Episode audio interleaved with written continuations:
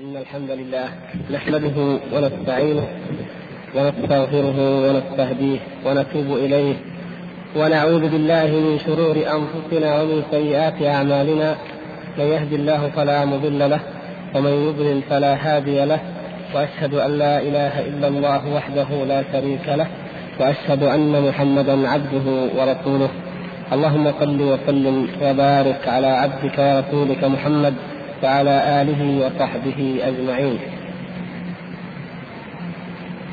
وبعد أيها الإخوة الكرام فأولا نحمد الله سبحانه وتعالى الذي بلغنا وإياكم شهر رمضان العظيم. وننتهز هذه الفرصة لأذكر نفسي وإخواني بأننا نحن المتاجرين مع الله.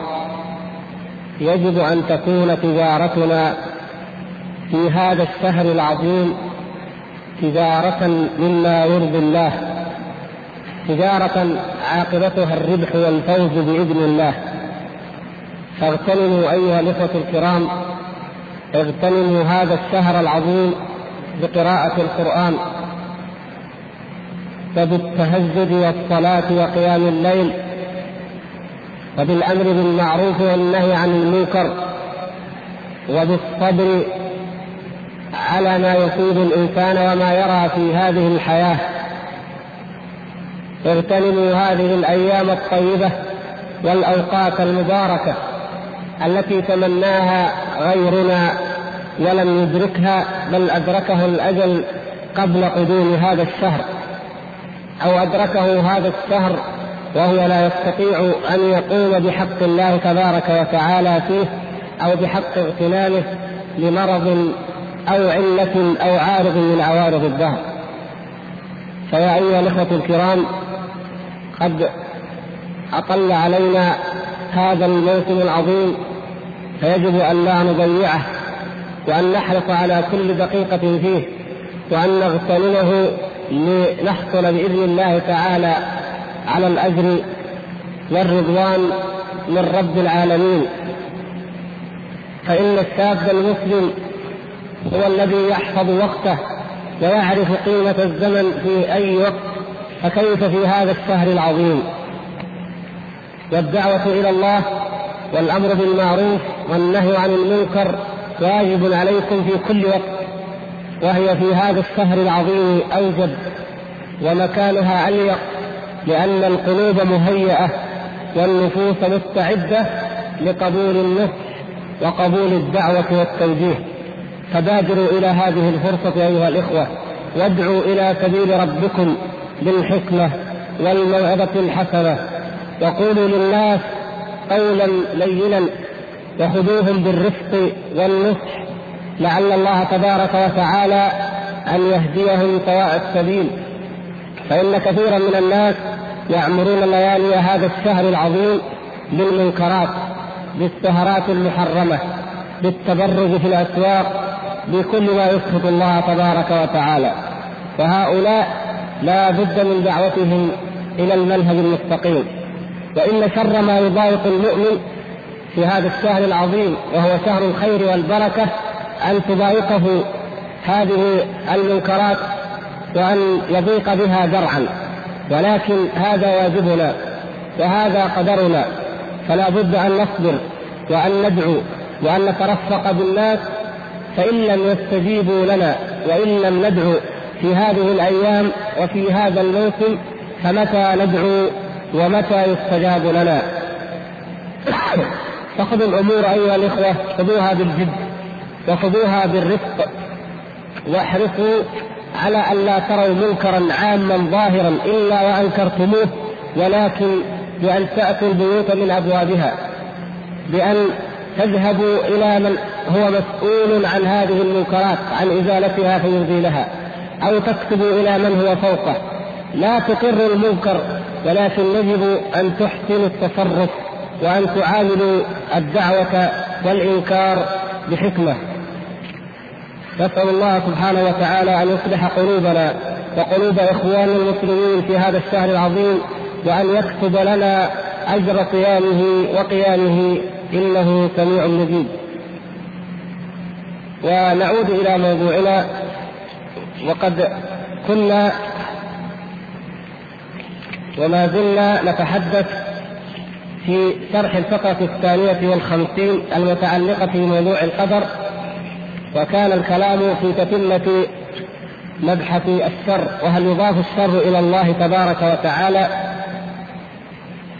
وكيف أنه لا يوجد لم يخلق لم يخلق الله تبارك وتعالى شرا محضا؟ وإن إنما الشر الموجود هو نسبي إضافي. أما الله تعالى فإنه لم يخلق شرا محضا من جميع الوجوه والاعتبارات. وقصر بنا الوقت قبل أن نكمل نهاية الفقرة التي هي صفحة 224 فإن قيل يمكن نعيد ولهذا كانت العقوبات حتى يرتبط الموضوع. لا تفضل. في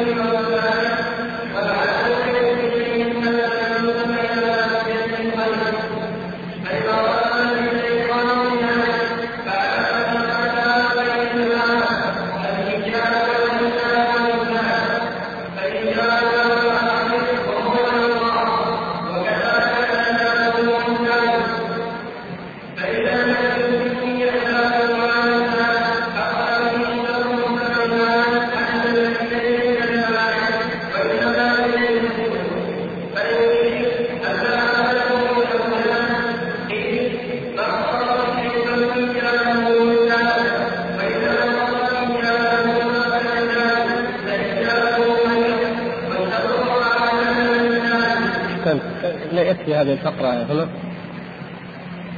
العقوبات مثال من الأمثلة التي تؤيد ما تقدم من أن الأمر قد يكون شرا من جهة وخيرا من جهة أخرى. فالعقوبات الحدود ما هي إلا شيء أو جزء من العقوبات. كالحدود مثلا. هذه شر. إذا نظرنا إلى أن هذا الرجل الذي سرق قطعت يده فهو شر بالنسبة إليه. أو أن الذي زنى جلد أو رجم فهذا ألم وشر بالنسبة إلى المحل الذي وقعت فيه. لكن من جهة أخرى هي خير. وهكذا فالخير الذي فيها أعم وأغلب من الشر الذي فيها وإن كانت هي في ذاتها شرا. فيقول ولهذا كانت العقوبات الموضوعة في محلها خيرا في نفسها، الموضوعة في محلها يخرج بذلك فيما لو عوقب إنسان بعقوبة أو حد وهو وهو بريء. إنما المقصود إذا كانت في محلها. فإذا وقعت العقوبة في محلها فهي, فهي خير. وان كانت شرا بالنسبة إلى ماذا؟ إلى المحل الذي وقعت فيه، إلى ذلك الرجل الذي عوقب بهذه العقوبة وذلك الحد. بسبب يقول لما أحدثت فيه من الألم الذي كانت الطبيعة قابلة لضده من اللذة مستعدة له. فطبيعة ذلك الإنسان لا تريد الألم وإنما تستعد وترغب اللذة والراحة فحصل لها الألم. فهذا إذا شر بالنسبة إلى ذلك المحبوب يقول فصار ذلك الألم شرا بالنسبة إليها وهو خير بالنسبة إلى الفاعل حيث وضعه في موضعه. خير بالنسبة إلى الفاعل بالنسبة للمجتمع جميعا حيث وضعت العقوبة في موضعها. ثم يقول وهذا ما قلنا لكم إنه قاعدة نضع تحتها خط فإنه سبحانه لم يخلق شرا محضا من جميع الوجوه والاعتبارات. وهذا هو وجه تنزيه الله سبحانه وتعالى عن عن كون الشر ليس إليه. فإن حكمته تأبى ذلك. الله تعالى حكيم وحكمته تأبى أن يخلق شرا محضا لا خير فيه بأي وجه من الوجوه. لا يمكن ذلك. حكمة الله تعالى تأبى ذلك. وإنما يخلق شرا فيه جوانب من الخير ويحقق حكما ومصالح تفوت لو كان هذا خيرا ولم يكن شرا. يقول فلا يكون في جناب الحق تعالى أن يريد شيئا يكون فسادا من كل وجه لا مصلحة في خلقه بوجه ما. هذا من ابين المحال. محال على ذي العزة والجلال المتصف بصفات الكمال أن يكون هذا شأنه أو من شأنه. فإنه سبحانه الخير كله بيديه والشر ليس إليه. هذا معنى نفي الشر عن الله وتنزيه الشر عن الله. الشر ليس إلى الله يفهمها أهل السنة والجماعة فهما ويفهمها المعتزلة فهما آخر. أهل البدع يقولون الشر ليس إلى الله بمعنى أنه لم يخلق أفعال العباد. لاحظتم؟ العباد إذا عصوا وفعلوا الموبقات والمنكرات يقول إن الله لم يخلقها فإن قلنا إن الله خلقها أو شاءها وقدرها فنكون قد نسبنا الشر إلى الله والشر ليس إليه. أما أهل السنة والجماعة فيعنون بكون الشر ليس إليه ماذا؟ وهو ما ذكره الشيخ هنا. الشر ليس إليه أي ليس إليه شر محض وجه من الوجوه. أما شيء قد يبدو شرا وفيه خير أو هو شر بالنسبة إلى المخلوقين ولكن فيه خير بالنسبة إلى حكمة الله وإرادة الله فإن هذا لا يسمى شرا. ولهذا تنزيه الله عن الشر أي أنه تعالى منزه أن يخلق أو يريد أو يشاء شرا لا خير فيه بأي وجه من الوجوه. رأيتم الفرق بين هذين المذهبين؟ يقول بل كل ما إليه فخير كل ما إلى الله فخير كل شيء حتى وإن كان شرا من جهة نسبته إلى الله خير. من أين إذا يأتي الشر؟ من جهة أخرى. فيقول والشر إنما حصل لعدم هذه الإضافة والنسبة إليه. فحصل الشر من عدم الإضافة والنسبة إلى الله سبحانه وتعالى. أي إذا كان فيه جهتان من جهة كونه من الله خير. من جهة كونه من غير الله أو في نسبة إلى غير الله فهو شر. يقول فلو كان إليه لم يكن شرا. فتأمله فانقطاع نسبته إليه هو الذي صيره شرا. يعني إذا أحد عصى زنى شرب الخمر عياذا بالله من الذنوب فعل شيئا من هذا. نسبته إلى الله سبحانه وتعالى من جهة أنه شاءه أو قدره وكتبه. هذه النسبة خير. العمل هذا من جهة أن الله قدره خير لأن الله سبحانه وتعالى لم يقدر شيئا إلا لحكمة ولأمر نعلمه قد نعلمه وقد لا نعلمه. لكن من جهة أن العبد عصى الله. وانتهك ما حرم الله وخالف دين الله وشرع الله هذا شر فإذا نظرنا إليه من جهة أنه ذنب فهو شر بلا شك لكن لو نظرنا إليه من جهة أنه مراد لله مقدر بقدر الله فهو خير لله تعالى فيه حكمة سواء علمناها أو لم نعلمها. فإن قيل هذا الإشكال الذي أورده أهل الضلال والبدع من القدرية أوردوا هذا الإشكال. ويأتي جوابه. يقول فإن قيل لم تنقطع نسبته إليه خلقا ومشيئة يعني من حيث أن الله خلقه وشاءه وأوجده هذا ما ينقطع. لماذا؟ لأن الله تعالى خالق كل شيء. أليس كذلك؟ الله خالق كل شيء. ولا يكون في الكون شيء إلا بإرادة الله وبمشيئة الله. فيقولون إذا هذا الشر لم تنقطع نسبته إلى الله من هذه الجهة من جهة كونه خلقا ومن جهة كونه مشيئة لله سبحانه وتعالى. فالجواب أن يقال هو إيضاح لما سبق أن يقال هو من هذه الجهة ليس بشر هذا الفعل من هذه الجهة من جهة الخلق والمشيئة ليس بشر فإن وجوده هو المنسوب إليه وهو من هذه الجهة ليس بشر مثل ما تقدم في أول في الدرس الماضي وجود الأشياء من حيث هي موجودة النفوس الشريرة من حيث هي موجودة وجودها في ذاته ليس بشر حركتها في ذاتها ليست بشر كون الله تبارك وتعالى خلقها متحركة. الحركة ما هي شر من أين جاء الشر؟ جاء الشر من حركتها فيما يؤذي وفيما يؤلم وفيما يأتي بالشر. فليس الوجود إذا والمشيئة في ذاتها فقط هي سبب ذلك الشر. فهي من جهة الخلق والمشيئة تنسب إلى الله وليس في ذلك شر وإنما يأتيها الشر من جهة أخرى. ما هي؟ يقول الشر الذي فيه من عدم إمداده بالخير وأسبابه. مثل ما قال في الدرس الماضي يقول فإن أعينت بالعلم وإلهام الخير تحركت به وإن تركت تحركت بطبعها إلى خلافه. إذا الشر ما جاء من كونها وجدت أو خلقت إنما جاء من عدم الإعانة من عدم إعانتها بالخير أي من كونها وكلت إلى طبائعها وإلى ذواتها. وهكذا الإنسان لو أن الله سبحانه وتعالى وكلنا إلى أنفسنا لهلكنا ولهذا كان النبي صلى الله عليه وسلم يستعيذ بالله يسأل الله ألا يكله إلى نفسه طرفة عين. فالكفار خلى الله تعالى بينهم وبين أنفسهم فخذلوا خذلانا بينا. ليس لأن وجودهم شر الله خلقهم سبحانه وتعالى فخلقه ومشيئته لإيجادهم وخلقهم هذا خير. من أين جاءهم الشر؟ من جهة أنهم خذلوا.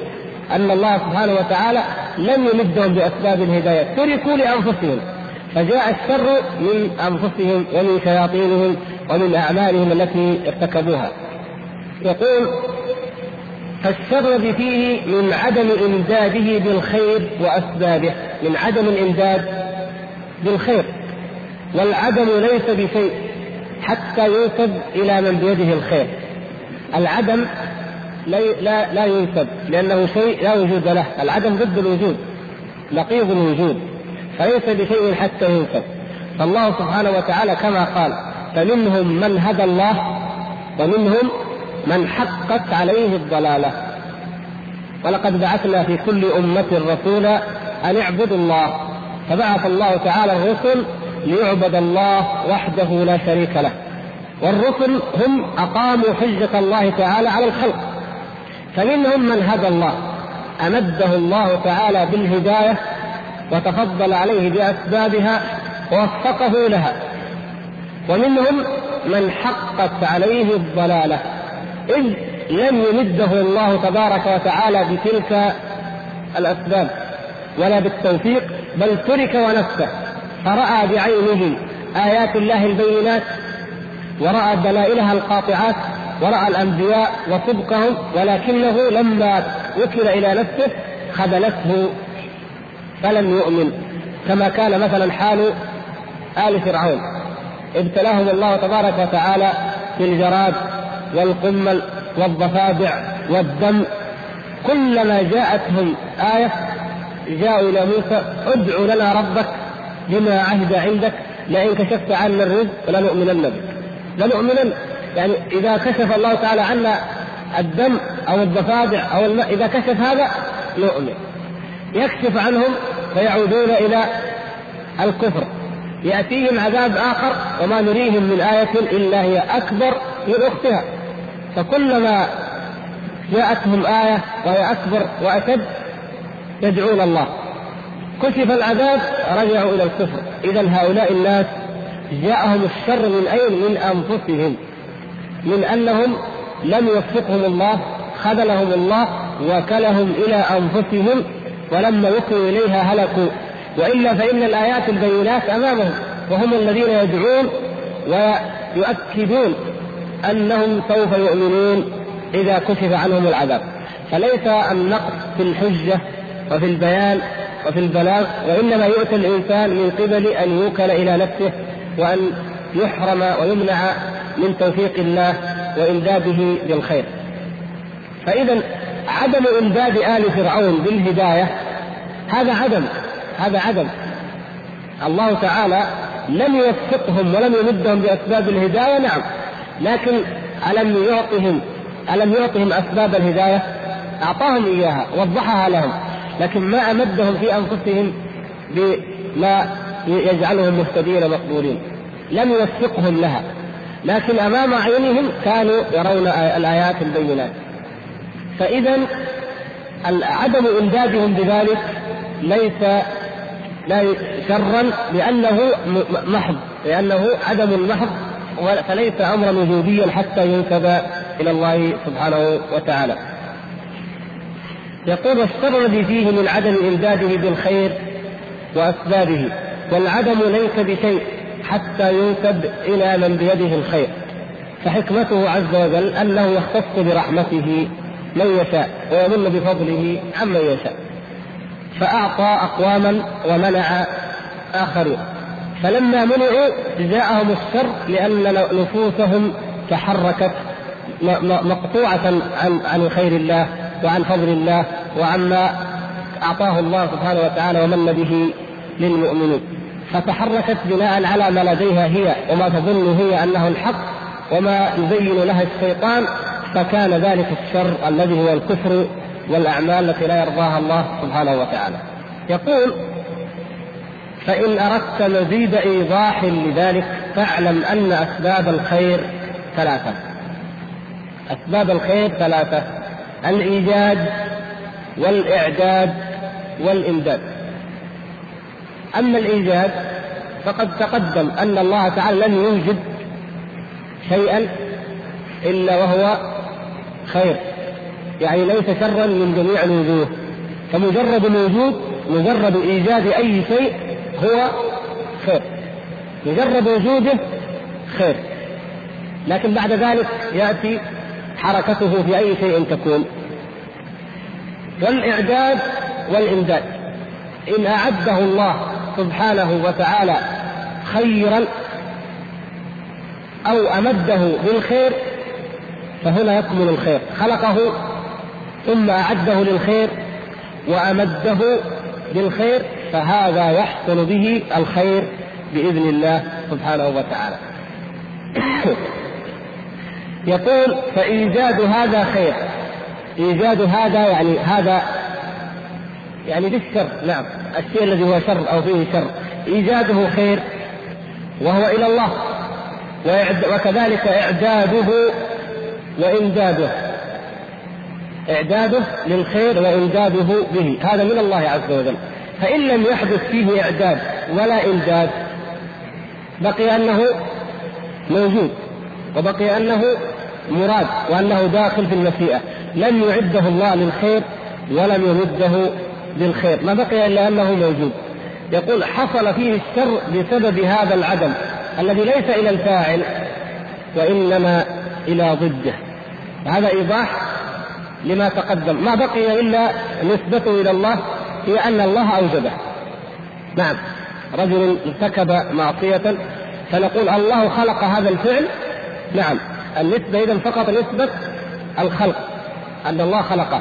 فكون الله خلقه عز وجل لا يعني ليس من هذه الصفة وليس من هذه الجهة شرا لكن من جهة أن أن صاحبه فعله وفعله متى؟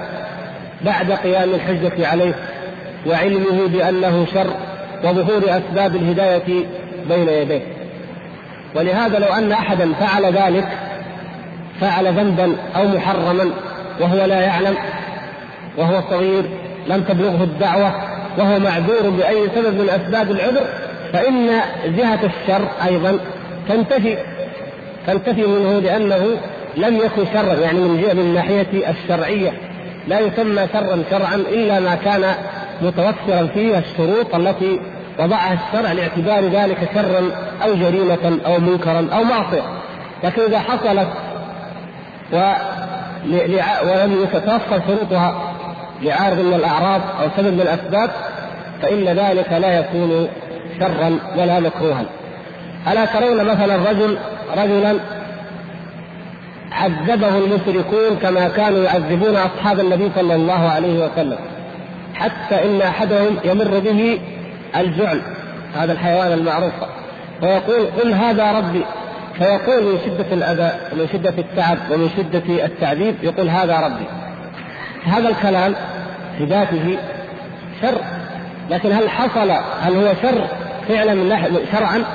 هل هذا القول شر؟ لكن شرعا ليس بشر. لماذا؟ لأن الله تعالى يقول إلا من أكره وقلبه مطمئن بالإيمان. فهذا مطمئن قلبه بالإيمان. ولم يقل هذا الكلام الكفر على جهة الإنكار والعناد. وإنما قاله وهو مكره. فمجرد وقوع الشيء أو خلقه الله تعالى خلقه شاء قدر نعم لكن ليس الشر من جهة مجرد الوقوع والخلق والتقدير وإنما بتوفر أسباب وشروط تجعله شرا أو تجعله خيرا. طيب يأتي الإشكال الثاني. يعني إذا نحن قلنا لهم هذا الكلام جابوا لنا إشكال آخر. قلنا لكم ان هذا الموضع هو من المواضع التي أطال فيها المؤلف رحمه الله الشارع من الإشكالات العقلية والردود عليها. لكن نحن لابد أن نمر عليها واحدا واحدا إن شاء الله. نعم. وإنما إلى ضده عندكم إليه؟ الطبعة التي هي طبعة المؤيد. نعم. تحقيق الشيخ شعيب ونعدلها وإنما إلى ضده. وإنما إلى ضده. بدل إليه إلى ضده. عند الصحيح ها؟ حتى عندنا هنا لا ليس إلى الفاعل وإنما إلى ضده. لا إلى ضده. في عندكم أيوة في في طبعة صحيحة؟ إليه ضده يعني يعني هو يمكن يكون لفظ إليه ضده بمعنى يعني ضده الذي هو الخير. على كل حال نحتاج المخطوطات. رجع يا عبد الله. نحتاج المخطوط. طيب المقصود المعنى واضح. إليه ضده يعني إنما ينسب إليه إلى الفاعل يعني إلى الله ضد ذلك أو هو الذي هو الخير. أو إلى ضده ينسب إلى ضد الله الذي هو يعني ضد الخالق وهو الفاعل. فإن قيل هل لا أمده إذ أوجده؟ هذا الإشكال. فإن قيل هل لا أمده إذ أوجده؟ يجي واحد يقول يا أخي ما دام الله هو الذي أوجده. ما دام الله أوجده وخلقه لماذا لم يمده؟ أنت تقول أنه خلق أشياء وأمدها. كذا. وخلق أشياء ولم يمدها. فيقول إيش؟ فهلا أمده إذ أوجده؟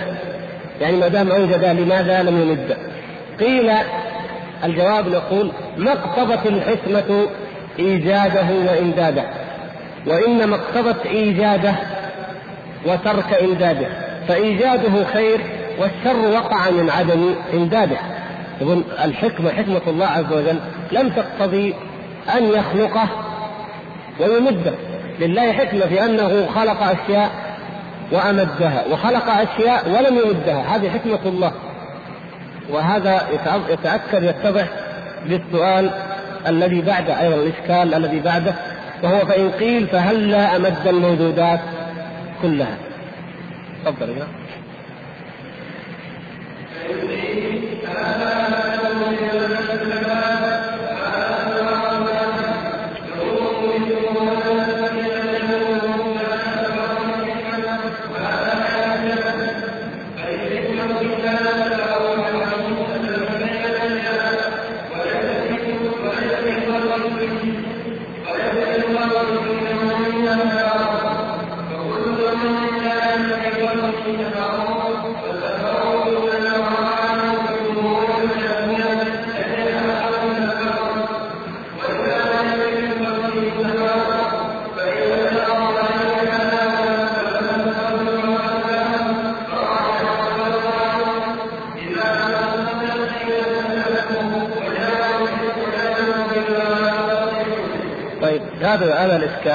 تابع لما قبله يعني أول ما يثيرون علينا يقولون هل أمده إذ أوجده خلق شيئا ولم يمده لماذا؟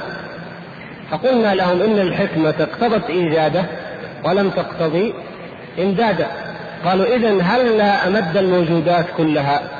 اذا ليش ما تكون الحكمة أن يمد جميع الموجودات؟ فقلنا هذا سؤال فاسد معنى ذلك هو نقض لما تكلمنا عنه فيما مضى نقض الحكم التي ذكرت من قبل التي قال ومنها ومنها ومنها كما في الدرس الذي قبل الماضي كل هذه الحكم تنتفي الأسباب السابقة ذيك تنتفي لو أمد الموجودات كلها اذا معنى هذا أن واحد يقول إيه؟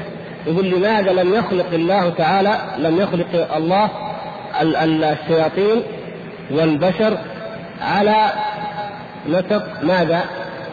الملائكة. نعم. يعني لماذا لم تكن لم يكن الموجودات جميعا ملائكة؟ نقول هذا سؤال فاسد. تسأل رب العالمين. تريد أن يجعل جميع المخلوقات ملائكة؟ لا. هذا أمر له الحكمة فيه. ولو كان ذلك لو الحكمة الآن المتحققة المشاهدة أظهر وأبين منها في كون الخلق ليس كذلك. إذا هذا السؤال فاسد كونك تقول لماذا لم يمد جميع المخلوقات؟ فإذا كونه خلقها جميعا نعم. أمد البعض وترك البعض نعم. لماذا؟ لأن لله تعالى في ذلك حكمة. فما وقع الشر في الكون فهو من جهة المخلوقات التي خلقها ولم يمدها بأسباب الحكمة. لاحظتم؟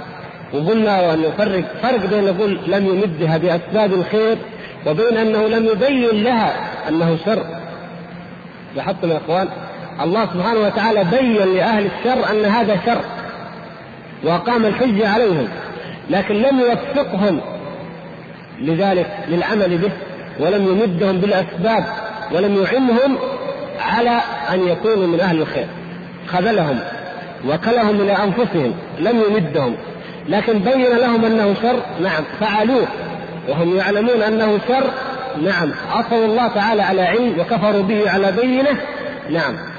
هذا أيضا أن يعلم.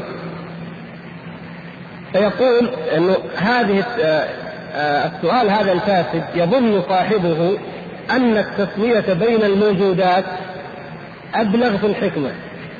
أنه كيف يكون حكيم؟ إذا سوى بين جميع الموجودات. يقول وهذا عين الجهل. بل الحكمة في هذا التفاوت العظيم الذي بين الأشياء. التفاوت أي الاختلاف الذي بين الأنواع. وليس في خلق كل نوع منها تفاوت. فكل نوع منها ليس في خلقه تفاوت. والتفاوت إنما وقع لأمور عدمية لم يتعلق بها الخلق. ما ترى في خلق الرحمن من تفاوت. يعني من المقصود ليس عدم التفاوت المنفي عن الله أنه لم يخلق شرا وخيرا وأرضا وسماء وحقا وباطلا يقول يا أخي هذا تفاوت. يقول لا ليس المقصود هو خلق الأنواع لكن في النوع الواحد لا تجد تفاوت. لا مو معنى التفاوت التفاضل لا. يعني في كونه خيرا فكون الطاعة خير هي خير بالنسبة لجميع المطيعين. كون المعصية شر هي أيضا بالنسبة لجميع لهذا النوع الذي هو المعصية. فوجود الأنواع المختلفة ليس تفاوت بل هو عين الحكمة. وإنما يكون التفاوت في الحكمة يكون التفاوت الذي يتنافى مع الحكمة. لو أن الله سبحانه وتعالى خلق اثنين من نوع واحد وجميعا على خير وجميعا على هدى وكلهم بالعمل الصالح سواء ثم جعل هذا في الجنة وهذا في النار. يقول هذا تفاوت. كيف يكون هذا التفاوت؟ لكن ما دام هذا نوع وهذا نوع هذا خير وهذا شر فالحكمة في وجود هذا التفاوت بين الأنواع. هذا هو المراد يعني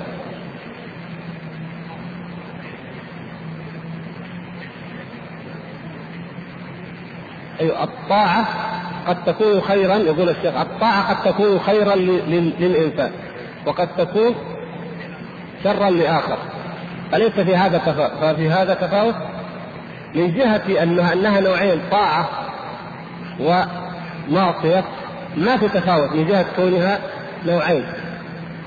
التفاوت كيف يكون؟ التفاوت إذا كان النوع واحد من جنس واحد بشروط واحدة وحصل بينهما اختلاف. لكن ما دامت شيء واحد فهذه وإن كانت هي الطاعة بالنسبة إلى كون الله شرعها طاعة لكن بالنسبة إلى إلى العباد تفاوتت لماذا؟ لأن العباد نوعين خير وشر. فالتفاوت ما جاء من كون العباد على نوعين نوع خير ونوع شر. التفاوت الذي هو تفاوت لا يليق أن يكون من أحد النوعين المتماثلين يكون في أحدهما ما يختلف عن الآخر. يعني هذا مقصوده هنا. فكل نوع منها ليس في خلقه تفاوت. والتفاوت إنما وقع لأمور عدمية لم يتعلق بها الخلق وإلا فليس في الخلق من تفاوت. يعني موضوع الإيجاد. مجرد الإيجاد ليس فيه تفاوت وإنما حصل الاختلاف في إيش؟ زي ما قلنا في الإعداد والإمداد. وهذا الإعداد كونه يعد ويمد شيئا ويترك الآخر. طيب فإن قيل فهل أمد الموجودات كلها الله سبحانه وتعالى خلق الخلق فأمد بعضها بالخير وبعضها لم يمده به يأتي السؤال قلنا هل أمده اذ أوجده؟ لماذا ما دام أوجده لماذا لم يمده؟ قل لا قد, قد وضحنا كما تعلمون أن هناك فرق بين الخلق والإيجاد وبين الإمداد أو بين العمل الذي يعمله. الله سبحانه وتعالى خلق هذا من جهة أن الله خلقه خير لاحظتم كيف؟ كل الأشياء من جهة أن الله خلقها هي خير. إذ لا يخلق الله سبحانه وتعالى شيئا هو شر محض من جميع الوجوه والاعتبارات. من أين جاء الشر؟ فيها شر. طيب بعض الموجودات فيها شر. من أين جاءها الشر؟ من عدم إمدادها بالخير إضافة إلى الخلق. الخلق في ذاته خلاص انتهينا إنه خير لكن ما بعد الخلق؟ إمداد بأمور أخرى العمل والسعي والحركة. فهذا المخلوق هو عامل فاعل متحرك. إن أمده الله بالتوفيق تحرك في الخير. إن ترك ولم يمده تحرك فيما طبع عليه وما دعته نفسه وشيطان وهواه إليه. وإن كان الحق واضحا أمامه. شفتوا كيف؟ فإن قيل هل أمده إذ أوجده قلنا لا. هناك أسباب قد سبق إيضاحها تقتضي أنه يمد البعض أو أنه لا يمد كل ما خلق لحكم عظيمة فإن قيل هل أمد الموجودات كلها فهل أمد جميع المخلوقات؟ إذا كل ما يخلق يمده بالخير يعني معنى ذلك ألا يوجد في الكون شر بإطلاق. فالجواب أن هذا السؤال فاسد. لأن صاحبه أو مورده وقائله يظن أن الخير أن الحكمة هي أن تكون جميع المخلوقات كلها خيرا. فإذا وجد خير وشر في نظره فقد وجد تفاوت. لاحظتم كيف؟ يقول إذا خلق الله خير وشر فإذا هذا تفاوت. لكن لو كانت كل المخلوقات خير ما حصل التفاوت والله تعالى يقول ما ترى في خلق الرحمن من تفاوت. فالشيخ هنا رد عليه يقول الحكمة في هذا الحكمة في وجود هذا التفاوت للأسباب المتقدمة. التفاوت ليس التفاوت الذي ينافي الحكمة ليس في أنه يوجد أنواعا مختلفة وإنما التفاوت أن يكون في النوع الواحد في الشيء الواحد. يعني هذه بس دعوكم من العبارات قد يكون فيها غموض لكن المقصود هو هذا. التفاوت ليس في كون الله سبحانه وتعالى خلق محمد صلى الله عليه وسلم وخلق في المقابل إبليس. هذا أفضل الخلق وهذا شرهم. مثلا هذا تفاوت كبير. نعم موجود. لكن هذا عين الحكمة. في حكمه عظيمه أن يوجد هذا التفاوت. لكن التفاوت الذي يتنافى مع الحكمة لو سوي بين شيئين من نوع واحد. يعني لو أنه أمد جميع المخلوقات ثم جعل شيئا في النار وشيئا في الجنة. كيف هذا؟ أو لو أنه لم يمد جميع المخلوقات مثلا وجعل بعضها في الجنة وجعل بعضها في النار. لكن كون حكمته اقتضت أن يتفاوتوا في الإعداد وفي الإمداد وأنه يختص برحمته من يشاء فهؤلاء للجنة وهؤلاء للنار تظهر بذلك الحكم العظيمة التي تقدم بعضها هذا هو عين الحكمة. إذا يقول هو هو ريحنا الشيخ عرف إن فيها مشكلة الموضوع ما هو واضح قال إيه؟ إذا لم تستطع شيئا فدعه وجاوزه إلى ما تستطيع يعني هذه الأمور بعض الناس الذين ينكرون القدر يستشكلون هذه الإشكالات لكن نقول لهم ماذا الشيء الذي لا تستطيعونه ولا تفهمونه دعوه وجاوزوه إلى ما تستطيعون وهو ماذا؟ التسليم والإقرار. ونحن أول ما بدأنا الموضوع قلنا الأصل في باب القضاء والقدر هو ماذا؟ التسليم. كما جاء جبريل إلى النبي صلى الله عليه وسلم لما جاءه. تعرفون الحديث العظيم في ذلك؟ فسأله عن الإيمان فقال أن تؤمن بالله وملائكته وكتبه ورسله واليوم الآخر وبالقدر خيره وشره من الله. تعالى هذا الإيمان وهذا التصديق تستطيع العقول أن تستوعبه فنبقى هنا. لكن لماذا نحن قد نتعمق؟ لو تعمقوا تعمقنا حتى لا يقال إن أهل السنة وأهل الحق والإيمان يعجزون عن الاجوبه العقلية. رأيتم كيف؟ لا يمكن لا يمكن أن يعجز أهل السنة عن الاجوبه العقلية لأن الله سبحانه وتعالى لم ينزل هذا الدين إلا وهو موافق العقول السليمة. ولكن العقول المريضة والعقول السقيمة هي التي لا تستطيع أن تفهم ما أنزل الله فتعارضه أو تضرب بعضه ببعض. فلذلك لا تجدون الجبرية أو القدرية لا تجدون أي منهما إلا أخذت ببعض الدين وأنكرت البعض. لكن أهل السنة والجماعة لا يردون أي حديث ولا أي خبر يطلع عن النبي صلى الله عليه وسلم ولا أي شيء من كلام الله ورسوله. يؤمنون بالجميع ويسلمون بالجميع. فهموا الحمد لله. وفيهم من يفهم ذلك. غاية الفهم. ما فهموا الأمور العقلية أو الحكم يكفي أنهم آمنوا. لو أن الله سبحانه وتعالى لو أن الله تعالى أمرنا أو كلفنا أننا نفهم حكمة كل شيء وغاية كل شيء لصعب ذلك على الناس.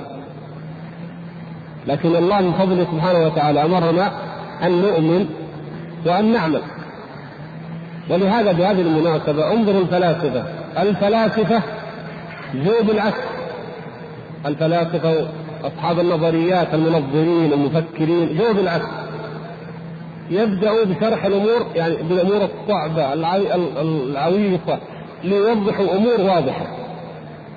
يعني عشان يبين لك إنه مثلا أكل مال الناس حرام. يقول يقول لك الحقوق وكيف تفاوتها والحرية ومدى الحرية وحرية الآخرين من أين تبدأ وكيف تنتهي. يتكلم لك بحث طويل جدا جدا عشان يبين لك إنه أكل مال الناس حرام.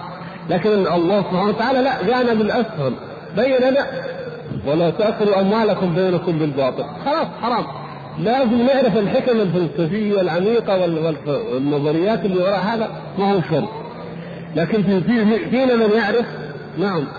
الله سبحانه وتعالى جعل في هذه الأمة في هذه الملة من يجيب. فإذا جاء واحد وقال الحرية تقتضي كذا وتقتضي كذا وجاب وتفلسف وطول. وجينا نحن بلغنا هذا الكلام نرده إلى من؟ إلى أهل العلم. نسأل أهل الذكر. هم الذين يجيبون لكن نحن القاعدة ماشيين عليها. إيش رأيكم لو وقفنا؟ قلنا والله يتغاف لا والله ما يصلح. إيش رأيكم؟ ما ما